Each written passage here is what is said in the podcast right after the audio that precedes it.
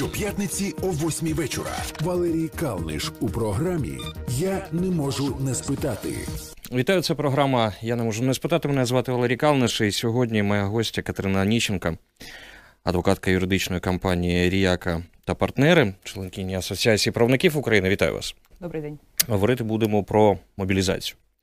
Тож на цьому тижні Верховна Рада України схвалила законопроект в черговий раз президента та про затвердження указів про продовження строки дії воєнного стану та стану проведення загальної мобілізації ще на 90 днів. Так? Так. Е, Що змінилось? Що зміниться для пересічних громадян? І якщо нагадати, здається, це в п'ятий чи в шостий раз вже Мгм, продовжується, мгм. так? Е, Що змінилось? Е, Та по суті нічого не змінилось. Війна триває. Е, Для пересічних громадян це говорить про те, що всі чоловіки е, від 18 до 60 років отримують по суті повістку. Угу. Ті та категорія осіб, яка не отримала, вона в будь-якому разі отримає. Тим паче новий порядок проведення військового обліку зобов'язує це. Наразі у мене вже безліч клієнтів, які говорять, що не можуть навіть працевлаштуватися, бо роботодавець в першу чергу направляє його до військкомату. Перед новим годом він звільнився, а на нову роботу вже не може. Тому е, моя суб'єктивна думка це всі чоловіки військовозобов'язаного віку будуть отримувати повістки. Угу. В Подальшому чи проходити службу чи ні, це вже в залежності від таких індивідуальних обставин. Українцям а, вручають повістки на вулицях в транспорті. Я пам'ятаю 14 рік, коли це виглядало ну якось дивно, так? Коли там, я не знаю, там люди заїздили в місто на блокпості, їм вручали повістку. Це взагалі норма. Немає якихось заперечень, де вручати повістки. В законі не передбачено чіткого місця, де повинна вручатися повістка. Тому як у нас що не заборонено, значить дозволено. Для того, щоб ця повістка мала якісь обов'язки для громадянина, по-перше, вона повинна бути вручена при наявності двох осіб: це поліцейського, який має право перевіряти документи, та е, працівника військкомату, на яко, який в наказі воєнкому уповноважений вручати ці повістки. І в подальшому, відповідно, якщо особа отримала цю повістку, поставила свій підпис, і в нього вже виникає обов'язок з'явитися до військкомату в назначену дату та час. Місце не має значення. Знову ж таки, з практики, з е, спілкування з клієнтами. Ось з останнього е, клієнт зателефонував і розповідає історію. Ми е, напередодні з ним спілкувалися, пішов до кінотеатру, зупиняють його, як вони називалися, працівники військкомату, і говорять: шановний, іди сюди документи. Він каже: Ви хто? Працівники військкомату. На якій підставі якого закону, нормативного акту, пункту статті ви перевіряєте в мене документи? Ви не маєте на це права. Вони окей, зараз ви тоді викликаємо поліцію.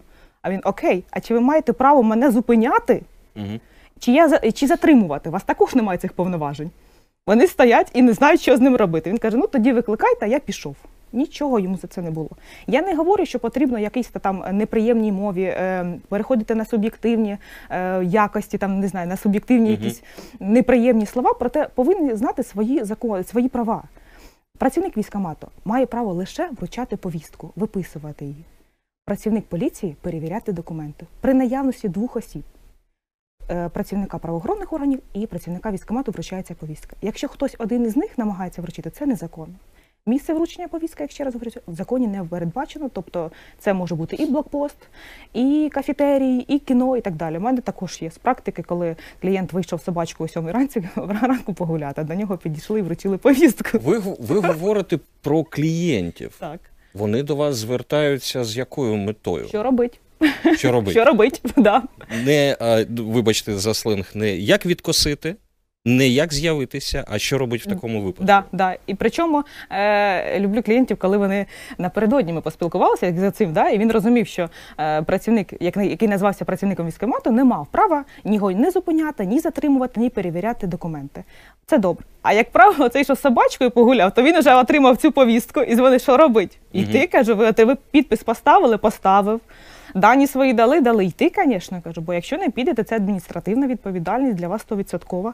А коли? Кажу, нас зажене, бо ви залишили свої анкетні дані і всі інформації, яку ви перевірили, коли виписували повістку, ви зазначили свій паспорт на воєнний стан. Всі зобов'язані ходити з паспортами. Всі. І чоловіки, і жінки. Вибачайте. А що має бути в цій повістці, щоб ми зрозуміли, що це е, дійсно офіційний документ? Що там має бути зазначено, і Ну, якщо ми про це знаємо, я не знаю, можливо, там е, якісь дані е, мають бути, а їх немає. Тож, що це за вимога? Е, Ні для кого не секрет, що, як правило, ці повістки на блокпостах і в інших громадських місцях при- тобі ж і виписують. Тобто це обичний бланк, який іменується повістка. До речі, е, ціль е, там або наказую, або вимагаю з'явитися у кожного по-різному. Я бачила, до речі, бланки, які е, важко називати взагалі бланком, бо він просто відксерокопований на білому аркуші бумаги і ножичками відрізаний. Ну, тим не менш, Мгм. обов'язковими, обов'язковими реквізитами повістки це має бути синя печать військ- військкомату і підпис воєнкома. Це обов'язково. Все інше, е, як правило, знову ж таки, е, є порядок, який передбачає е, типовий зразок повістки. Тобто вона повинна бути номер. І коли лінія відрізу відривається там до особи ознайомлена з підписом, то при спів, спів- співставлянні цих, то відповідно, що номер співпадає, і видно, що ця особа не з'явилася. Зараз у нас на території України цього ж обліку ніхто не ведеться. Тобто, коли особа розписалася, поставила свій підпис, то відповідно корішок іде до військкомату і цю особу чекають. Обов'язковими реквізитами це є е, синя печать військкомату, а також підпис воєнкому. Все інше при тобі ж заповняється. Угу. А, ви згадали про адміністративну відповідальність, якщо людина отримала повістку і не прийшла. Угу.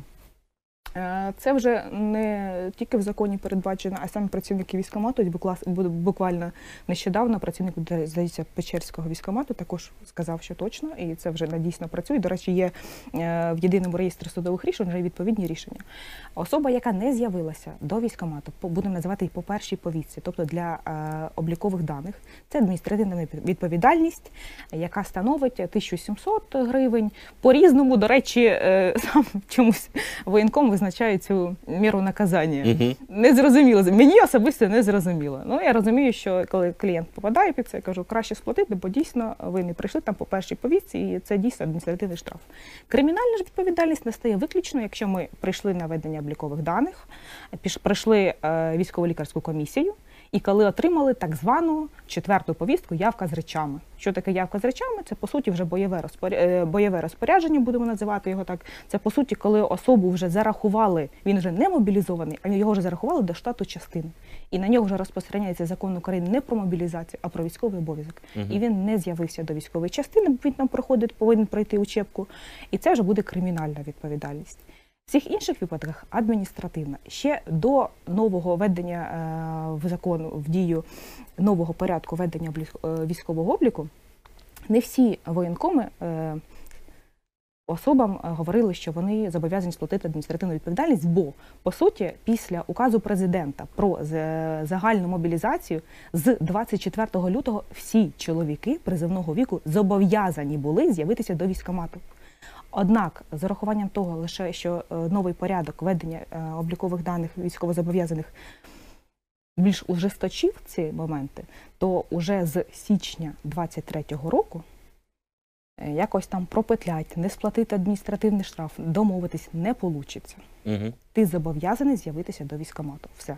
Угу. Новий облік. А, що змінилось а, в, в порівнянні з, з минулим? Ви сказали, щось стало більш жорстким. Що саме? Е, Ну, це, по-перше, як вже сказала про адміністративну відповідальність. Тепер 100% всі попадуть на цю відповідальність, якщо не з'являться до військкомату. Е, Навіть не без отримавши повістку, а просто там сьогодні він отримав повістку, да, е, і на завтра, наприклад, Мгм. йому скажуть, ну ти ж не був з 24 лютого, будь ласка, сплати адміністративний штраф. Це вже 100%. Якщо там було 50 на 50 до Нового року, то зараз вже 100%. Крім того, більш ужесточили порядок е, щодо роботодавців. Так, на підприємствах е, повинен, повинна на будь-якій формі власності, державних підприємствах, приватної, фізична особа підприємець, якого є наймані працівники, повинен вести обов'язково облік е, працівників, які є призивного віку і підлягають мобілізації. Е, Зробили нові звіти. До речі, зараз дуже багато звернень щодо е, власників цих підприємств, бо вони не розуміють, як вести ці звіти.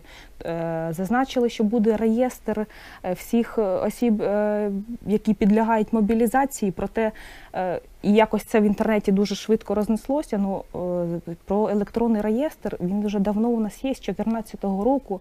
Проте ну, як по документам, по закону є. По Мгм. суті, як його вести, ніхто не знає. Всі ж справи е, чоловіків, які підлягають мобілізації, у нас в військкоматах в бумажному вигляді якогось реєстру єдиного немає. Поки це все дійде, не зрозуміло. Теж стосується і для е, жіночої мобілізації. Да? Є якийсь на документах електронний повинен бути реєстр, але по суті його немає. У нас до війни, причому ці закони були прийняті ще до війни. Так. У нас до війни це на ноги ніхто не поставив. А під час воєнного стану я дуже сумніваюся, що якось воно можна буде все докупи збити. Ну, я, я бачив і ну, ці черги, вони нескінченні, коли люди приходять до Мгм. військкомату, так, і о, все, ну я пам'ятаю, не те, що там радянські часи, так, але ну, це дійсно це навала людей. Це ж е, якимось чином позначається на якості е, призову, фактично. Позначається, і я як адвокат багато речей не можу сказати, бо є знову ж таки клієнти, скажу. Ну позначається дуже дуже, і я е, душі, чесно кажу, радію, коли оце, наприклад, я вже побачила е, вирок Драбівського районного суду Черкаської області, де оправдали.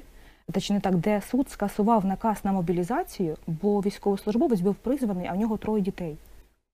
Понімаєте? Угу. І дуже багато. Е, я не хочу, щоб мені зараз говорили там я зрада. Я дуже ідейна. Я для себе вирішила, що я не буду поки, хоча маю можливість покинути територію України. Я для себе вирішила, що ми з родиною залишаємось. Ми будемо працювати в будь-яких умовах лише на, на Україну. І це ні, ніколи в мене, в принципі, в сім'ї це ніколи не було.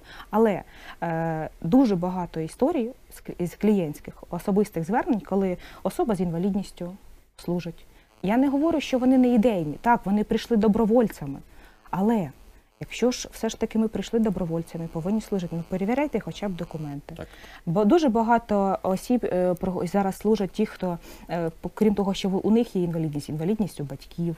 Е, Дуже багато служать у кого троє та більше дітей. Це вже питання звільнення, це вже взагалі якесь щось таке піднебесне становиться. Дуже складно звільнитися. Ну, я ж кажу, якщо є закон, давайте його всі виконувати. Тому питання якості опрацювання осіб, які прийшли.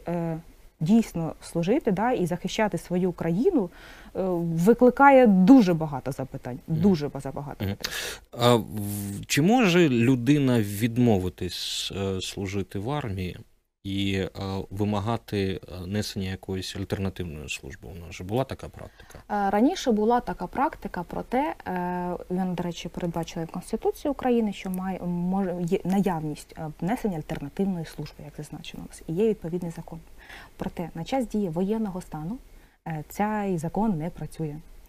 У мене знову ж таки клієнт, ну я їх називаю клієнтами. Так. Угу. Звернення буду називати. Є військові капелани, е, які працюють по госпіталях і допомагають нашим хлопцям, захисникам е, наводити лад в душі, буду називати так. Е, Вони не називаються військовими капеланами. До речі, це є відповідно до статуту ЗСУ посада така. Вони не беруть е, в руки е, зброю і вони несуть якби душевний порядок для е, військовозобов'язаних. Проте, якщо е, в умовах воєн, це їм так повезло, скажу, що вони можуть відмовити командиру е, не брати до рук е, зброю. Е, Під час дії воєнного стану цей закон не працює. Єдине, що знаєш знову ж таки з практики, як говорять мені ж, захисники, що вони, якщо є така можливість, от вони священнослужителі для себе обрали, що вони там за релігійними якимись вподобаннями не можуть брати до рук зброю, вони там на кухні чистять картошку, допомагають в прибиранні, е, допомагають е, поварам приготувати їжу. Знову знову ж таки на розсуд командира. У нас війна. Ну це вирішується вже безпосередньо в частині. Це в частині. Так. Мгм. Він іде, навіть священнослужитель, будемо казати, або інший е, релігійний діяч, він іде як звичайний мобілізований військовослужбовець. А як уже він там домовиться з командиром, і якщо йому дозволить, до речі, командир не брати до рук зброю, Угу. це вже чисто індивідуально. І ще, ще питання е, повернулось е, ось цей е, вислів броня. Так? Да. Отримати броню. Мгм. Це, це хто? Це кому, кому так е, в лапках повезло? Повезло державним службовцям. Не, до речі, не всім. Е, Там теж законом новим же законом, новим порядком передбачено, що там лише 50% е, державних службовців можуть бути заброньовані. Однак е, є певний перелік військових спеціальностей, де вони не пройдуть ні за яким списком, ні за якою броньою, бо їх Міністерство оборони ніколи не погодить. Ні для кого не секрет, що на фронті не вистачає медиків, фармацевтів.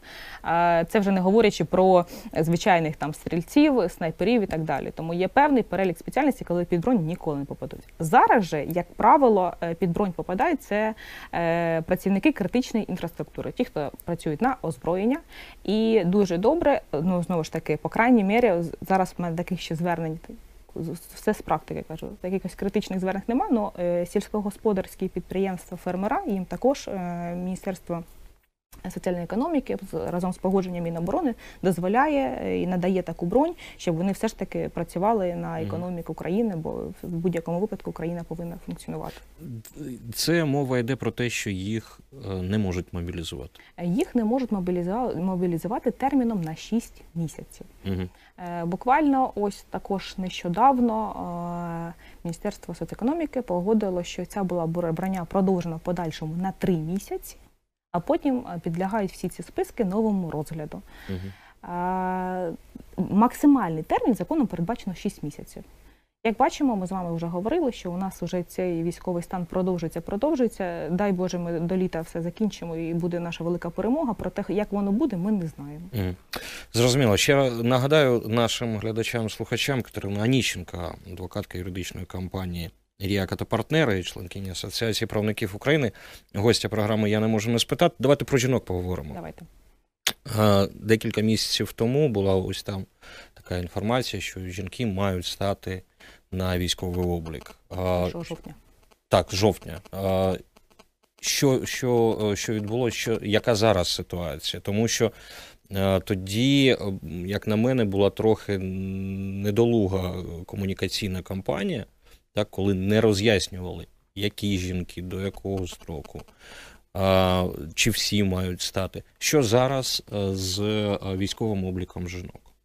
Ну, давайте так. Е, У нас недолугість інформації подається засобом засобом масової інформації. Інтернет розносить, що Так. почув, там і пішло. Угу. Як ото на заборі написано. Тому добре, що у нас є Ганна Маляр, яка вносить ясність. Хоч напередодні 1 жовтня, це було десь в 30-х числах, е, 29-30 вересня, коли вона дала таке роз'яснення, що дійсно е, 1 жовтня е, військовий облік для жінок є обов'язковим, які мають е, таку спеціальність, зокрема як медична. Фармацевтична е, та інші деякі перелік спеціальностей, які є обов'язковими. Ну давайте чесно казати, медики у нас і так ставали були на військовому обліку. Всі медики. І зараз е, також медики жінки служать на фронті. З 1 жовтня подальшому було, начебто, е, знову ж таки, зі слів Ганни Маляр, продовжено цей період відтермінування обов'язковості постановки на облік до е, 23-го року, тому що немає цього єдиного реєстру в електронному вигляді, який повинен бути. Ну знову ж таки повторюся, я дуже сумніваюся, що ми станемо до цього реєстру працювати в умовах війни. Е, тож, всі жінки, які були, і на мою суб'єктивну думку, ті, які були зобов'язані стати на військовий облік, це з медичною спеціальністю, вони і так там уже зараз перебувають.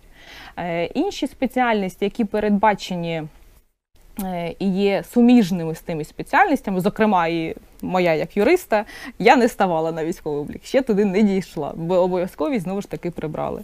Е, Зараз все це в добровільному порядку. Е, Всі жінки, знову ж таки, клієнти мої, які проходять службу, вони служать проходять службу за контрактом. Угу. Медики, понятно, вже працюють, е, бо вони е, їх- їхня спеціальність є обов'язковою. Вони стали на військову були на військовому обліку і проходять далі службу.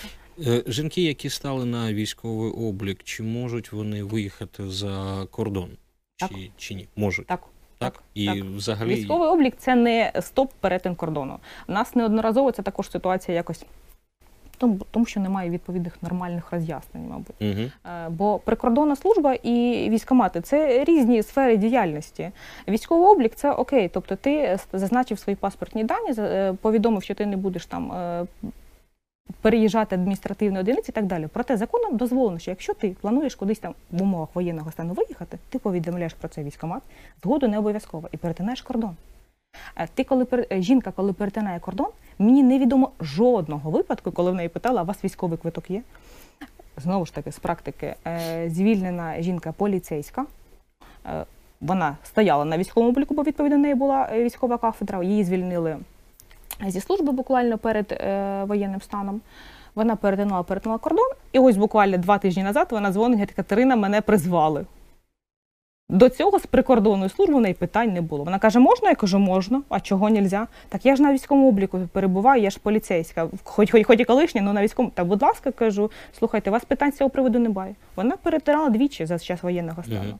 Ну зараз вже призвали. Взагалі, а, ті, хто перетинають ем, кордон і знаходяться, ну, умовній Польщі, так, вони мають знову ставати на військовий облік, вони е, мають фіксувати е, місце свого перебування, чи можуть їх призвати, якщо вони знаходяться за кордоном, якщо вони знаходяться за кордоном. Їхала до вас сьогодні на зустріч і дивлюся, мені вибила но- но- новина, що через консульство будуть зобов'язувати тих громадян, жінок, чоловіків, Мгм. які перебувають на іншій території, е, призивати до лав ЗСУ. Тобто повертаємось до того, це Міноборони, до речі, заявило. Тобто, е, знову ж таки, я вважаю, що я права, що всі буквально е, чоловіки отримують повістки. Служити, не служити виключно в індивідуальній в залежності від медичних показників. В даному вже випадку Мгм. більш нічого е, значення немає. Е, тому що знову ж таки новим порядком передбачено обов'язкове ведення консульського обліку. Тобто, якщо на час е, на початку війни не зрозуміло, люди і без паспортів перетинали кордону, хто де повністю розсіялись по всьому е, земному шару. Ну, так. Зараз намагаються якось звести до облікових даних і загнати всіх через на консульський облік. Я так розумію, що це буде знову ж таки, я вважаю, що так буде через консульство, як е, представник влади на території іншої країни буде вручатися та же повістка, яка буде зобов'язана обов'язковою до виконання, Угу. не в залежності, чи тобі в Україні її вручили, чи З іншого боку, Польщі. я, я не розумію, як консульство може відправити е, людину, яка знаходиться в Польщі, служити в лавах ЗСУ в Україні. Вона дивіться, кон, як я бачу це, кон, представник консульства вручить тобі повістку з'явитися до військкомату на території України. Тебе консульство не відправляє, а Мгм. лише передає, як почтальйон, передає цей лист щастя. І ти зобов'язаний з'явитися.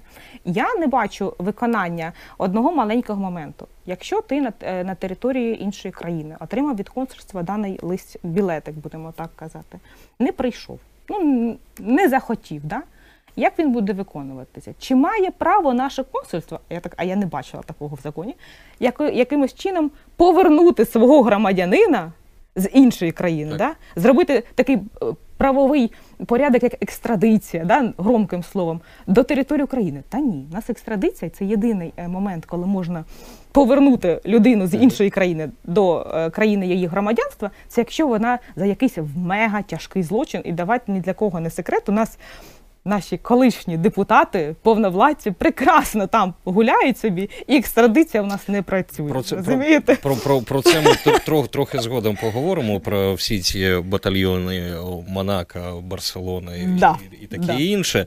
Е, Ще одне питання про жінок. А якщо жінка завагітніла, Мгм. так? А, ну, як на мене, ну зрозуміло, що вона вже не е, підлягає призову, так? А це якось зафіксовано, можливо, якісь строки або там довідка з е, лікарні, з полового будинку, що ну ось жінка завагітніла, все. І Як це вирішується? На неї ж таке само буде розпространятися, як на жінку військовослужбовця, яка завагітняла. Тобто, е, до речі, були в статтю 26 закону України про військовий обов'язок, внесені вже наче вже під час війни е, зміни, що жінка військовослужбовець, яка завагітняла, має право на звільнення на підставі довідки від лікаря, що вона вагітна. Тому е, з урахуванням чіткості там немає в законі, знову ж таки багато питань. Ну з урахуванням аналогії права, я так розумію, що е, жінка, яка за не підлягає мобілізації, бо вона вагітна, і на неї розповсюджується закон України про відпустки, зокрема декретні, три роки по догляду за дитиною. Якщо ж вона не захоче укласти контракт. Угу. Угу. Ще раз нагадаю, Катерина Аніщенка, адвокатка юридичної компанії Ріака та партнери, членкині Асоціації правників України, зараз з нами. Давайте до більш загальних питань. До речі, мені дуже подобаються ваші приклади. Це, ну, це дійсно круто, коли це не просто там якісь е, е, викладки з закону, а коли вони підтверджуються вже безпосередньо практикою. Людина пішла на війну. Так? На яку допомогу від держави можуть розраховувати ті, кого відправили на фронт, їхні сім'ї? Зараз пішла дискусія стосовно фінансового заробітку. Так? Угу. Прибрали 30 тисяч гривень додаткових, але збільшили базову ставку заробітної платні. Тож на що може розраховувати людина, яка захищає нас? Гарне питання. Ну, якоїсь конкретики вам зараз дуже не скажу. Закон, який передбачає надання соціальних гарантій е, членам сім'ї військовослужбовців та самим військовослужбовців, це у нас єдиний закон. Єдиний, єдиний закон України про соціальні е, гарантії військовослужбовців. Е, він розповсюджу- розповсюджується для осіб, які мають статус учасника бойових дій. Ні для кого не секрет, що статус учасника бойових дій е, в війні зараз 2022 дуже складно отримати. Буквально знову ж таки, от ви говорите, що я підтверджую кейсами, бо ми з хлопців консультуємо з 24 лютого. Е, Все е, чисто на практиці, бо закони у нас обо всьому ні о чому, вибачаю за російську мову. Як дійшло, не я придумала. Тож е, зараз лише зараз почали видавати статус учасника бойових дій, і сьогодні розпілкувалася зі своїм клієнтом, який отримав такий статус учасника. Я нову посвідку як учасника бойових дій ще не бачила. Я кажу, Василь, будь ласка, стик, скиньте мені фотографію, бо мені аж цікаво самій подивитися. У нас єдиний є статус учасника бойових дій, е, які служили в АТО, тобто за, за війну 2014 року, коли все почалося. Е, Зараз цих е, статусів е, майже нікому не дається. Лише лише лише почало це розворачуватися ці собиття і видавати такі статуси. Закон же, який надає такі гарантії при наявності статуса учасника бойових дій. Знову ж таки, з практики. Е, Міністерство освіти зазначило, що всім учасникам, е, всім е, дітям, учасники, які пішли захищати Україну, починаючи з 24 лютого, для них там безкоштовні бюджетні місця на освіту, на проживання і так далі. Тобто, все, все, все, все. Дзвонить клієнтка і говорить: от у нас батько служить під Бахмутом, є відповідна довідка. Але ректор сказав, що жодних вам бюджетних місць не буде, бо закон, який передбачає таку можливість, повинен, щоб цей батько мав статус учасника бойових дій.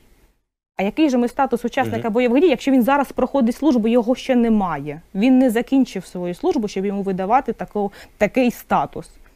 І от і виходить, що якийсь круговорот непонятних событій, і ми не можемо воплотити це життя. Єдине, що зараз е, сім'ї на що можуть розраховувати, знову ж таки, з практики, це у разі, якщо військовослужбовець е, там загинув, е, визнаний безвісти відсутній, то вони можуть отримувати лише кошти. Е, Відповідно, 15 мільйонів, до речі, е, в цьому хочу держава наша виконує свої обов'язки. Це то також напрацювання. А також у разі, якщо е, військовослужбовець визнаний безвісти відсутній, то близькі родичі отримують його грошове забезпечення у вигляді його заробітної плати до моменту, поки військовослужбовець або не буде оголошений померлим, або не повернеться там з полону, або його знайдуть. Е, Інших якихось соціальних гарантій, як у нас там в законі передбачено, е, члени сімей військовослужбовців на даний момент не мають до моменту, поки військовослужбовець не отримує статус учасника бойових дій. У вас є е, пояснення цього? Здається, ну добре, можна було це пояснити в перші місяці. Угу. Так, пройшов рік. Чому і Верховна Рада нібито працює, так і вона може оперативно вносити зміни в діюче законодавство. Чому ці е, білі плями в законодавстві, да й взагалі в дійсно статус УБД, е, це е, ну я не знаю. Ну я бачив людей, які раділи ньому більш ніж звільненню з армії, так тому що це ну якась така загальна процедура дуже непроста, яку треба проходити. Чому зараз воно не вирішилось, і наскільки швидко, і наскільки, ну я не знаю, інтелектуальних зусиль треба зробити, аби ці білі плями прибрати?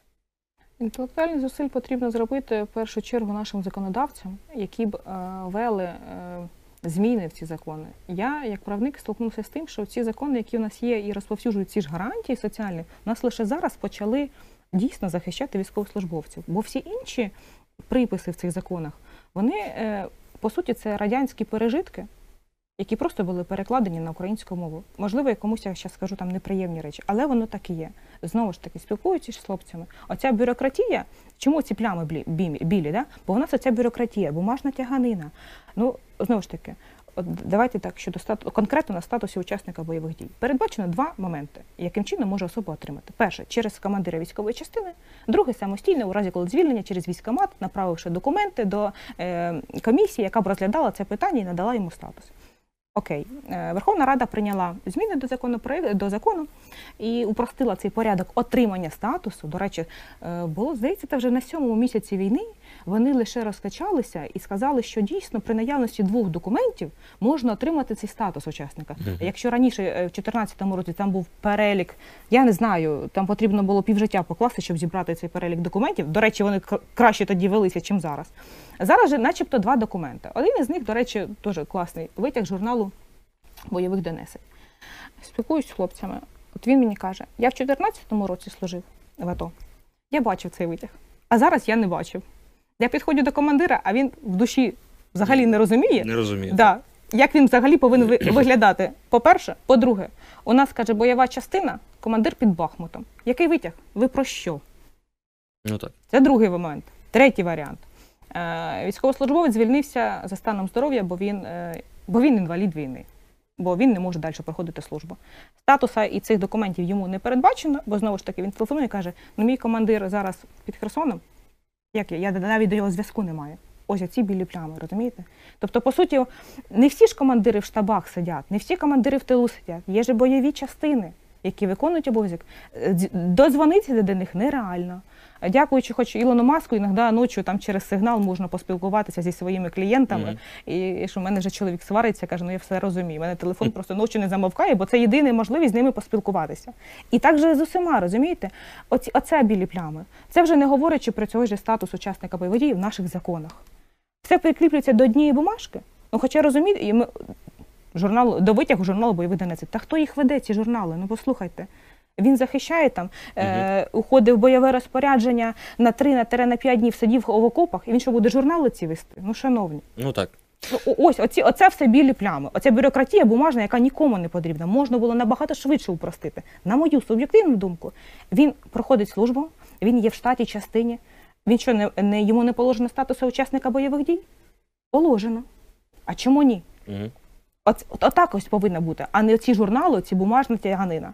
Це вже, слава Богу, хоч прибрало ці дві вимоги, коли в 14 2014 році діяла, і це ж буквально настільки три місяці вона як не діє, коли говорили, що е, для підтвердження статусу учасника бойових дій повинно бути два нотаріально завірених пояснення твоїх побратимів, Так. які підтвердили, що да, він, я його бачив там в окопі, він рядом сидів. Ну це ж взагалі якесь, розумієте? Ну знову ж таки, бумажна бюрократія, тяганина, яка нікому не потрібна.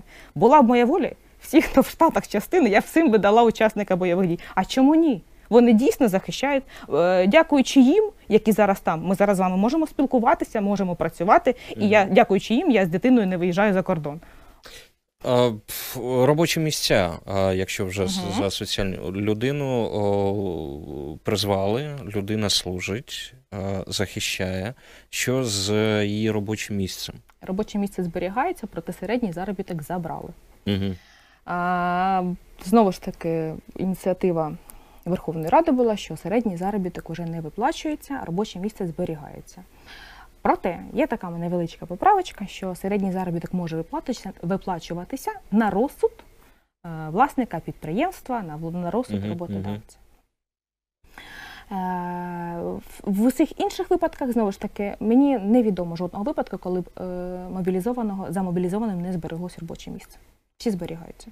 І зараз, наскільки я знаю, якщо приймається особа на роботу на тимчасове місце мобілізованого, у разі його повернення, то йому місце робоче обов'язково е, віддається. До речі, це одна ж з в законі передбачено про соціальні гарантії, що для е, родичів та військовослужбовців вони є першочергово їм надавати робочі місця, і у разі, якщо буде е, сокращення штата на роботі, то вони в останню чергу, Мгм. які підлягають до Мгм. скорочення. До речі, ви згадали про ті кошти, які виплачує держава родичам загиблих 15 мільйонів. Я не знаю, чи можливо це в в мене була така, такий досвід спілкування, але говорять про те, що отримати ці кошти можна, але вже сім'ї починають з'ясовувати відносини один з одним. Дружини з матерями, е, батьками. Як ці доволі такі тонкі моменти е, вони вирі- вирішуються? Хто має е, першу чергу на отримання цих коштів, чи потрібно ці кошти ділити з іншими родичами? Як тут? Тут зазначено чітко, хоч в чому у нас є чіткість, пропорційно. Тобто немає першої другої черги, а ця сума ділиться рівними частинами між цими близькими родичами, які передбачені в законі. Проте те, що скандали виникають, це те саме щодо е, спадкування. Це завжди спори спадкування для мене найбільш неприємні. Оце аналогічна ситуація. Все, що зв'язано з коштами, все споминається. Хто погана невістка, хто хороша невістка і яка була мати. До речі, е, також були питання, зверталися з клієнти, коли каже, е, там батько хоче отримати частину цих коштів, а він йому навіть аліменти ніколи не платив. А зараз, коли син помер, він сповнив, що він батько. Угу. Ну якимось чином його осунути від цього це неможливо. В законі не передбачено такої можливості. Він батько. Він не позбавлений батьківських прав, тому він має право на ці кошти. Е, Знову ж таки, повертаючись до вашого питання, пропорційно між всіми членами сім'ї, які мають право на отримання. Це батько, мати та утриманці, дружина та утриманці. Угу. Тепер про соціальну справедливість. Згадали про цих батальйони Монака і прочих, Да. прочих хлопців. Ну, по-перше, як у вас е, особисте ставлення, не як у юриста? Ну, коли ви читаєте всі ці повідомлення, як вони там собі живуть, е, чув, вони дуже люблять там в соціальних мережах давати поради, як воювати в Україні. Народні депутати. Чи не здається вам, що ось все ж таки якась стратифікація в українському суспільстві вона продемонструвалась і під час війни, так що є хтось рівніший, є хтось, хто дозволив собі виїхати. А можливо, дехто навіть незаконно там дітей переправляють через На лодочки. кордон на лодочки, так а, хтось там отримав статус волонтера, так і, і виїхав повернувся. туди, і не повернувся, і І залишився не там. планує. А, так, а особисте ставлення, не як, не як юрист. Дивіться, оце особисте. Е, я коли на початку, навіть не на початку, уже всередині війни, е, у нас збиралися ми е, Асоціацією правників України. Ми спілкувалися, і я, е, до речі, був запрошений гость з прикордонної служби, один із працівників, бо щодо перетину там були питання. Я піднімала питання, е, чому ми на законодавчому рівні не можемо закріпити таку позицію, зокрема, що особа, яка не хоче служити, боїться служити. Ну, всі ми люди, у нас всіх є страхи. Сплатив кошти, які пішли б на армію, і не служи. Але офіційно в касу, не воєнкому, а офіційно в касу. І розмір цих коштів, ну тут можна, звісно, там якось. Наскільки ви пропонували?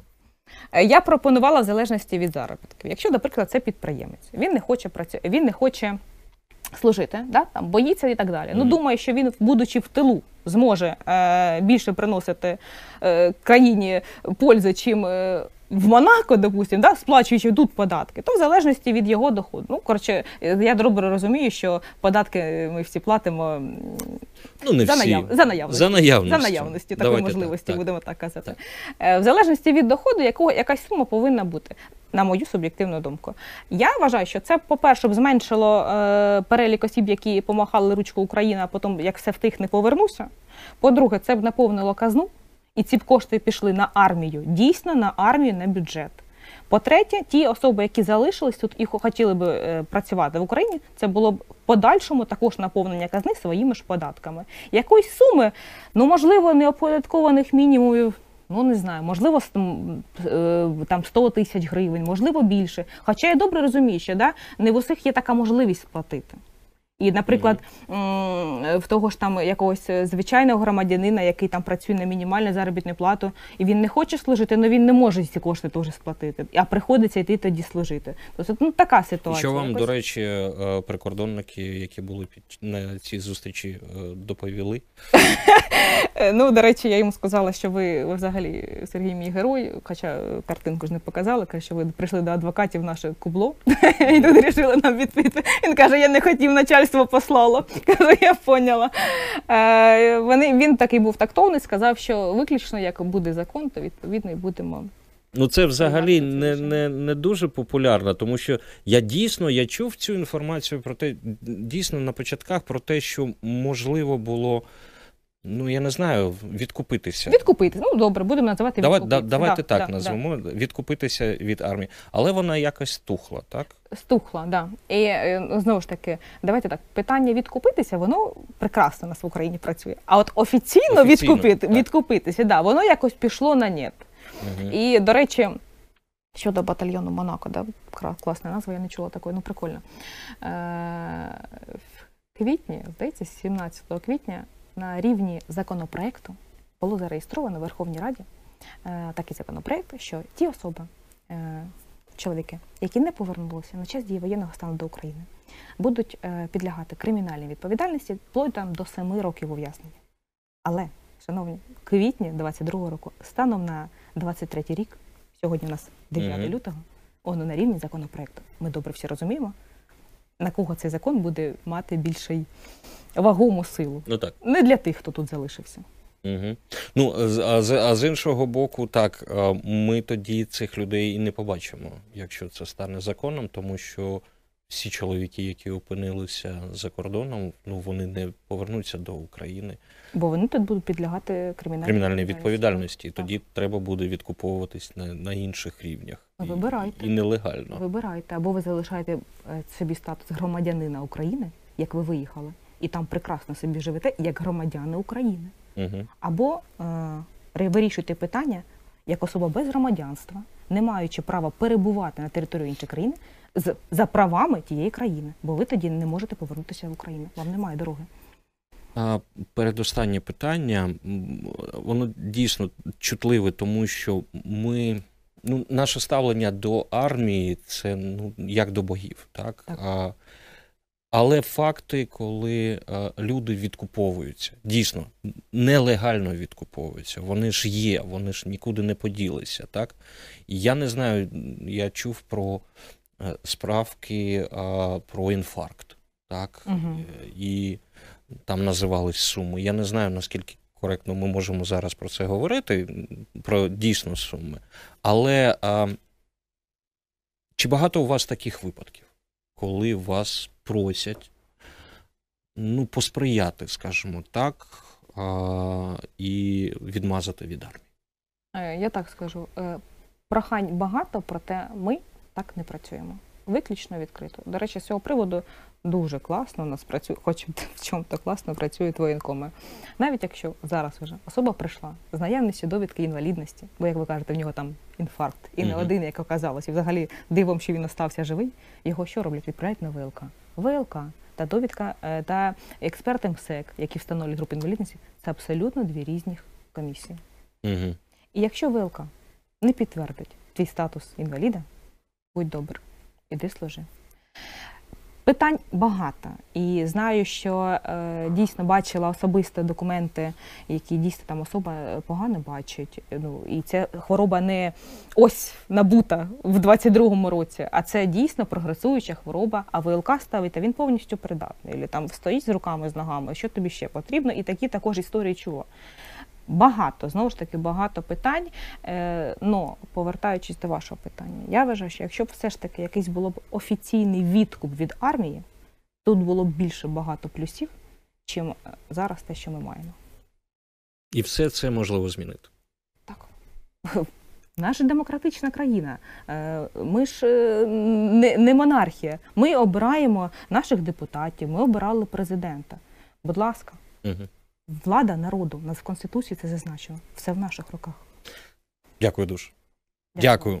Катерина Аніщенка, адвокатка юридичної компанії Ріако та партнери, членкині Асоціації правників України, була гостею програми. Я не можу не спитати про її Валерій Калниш.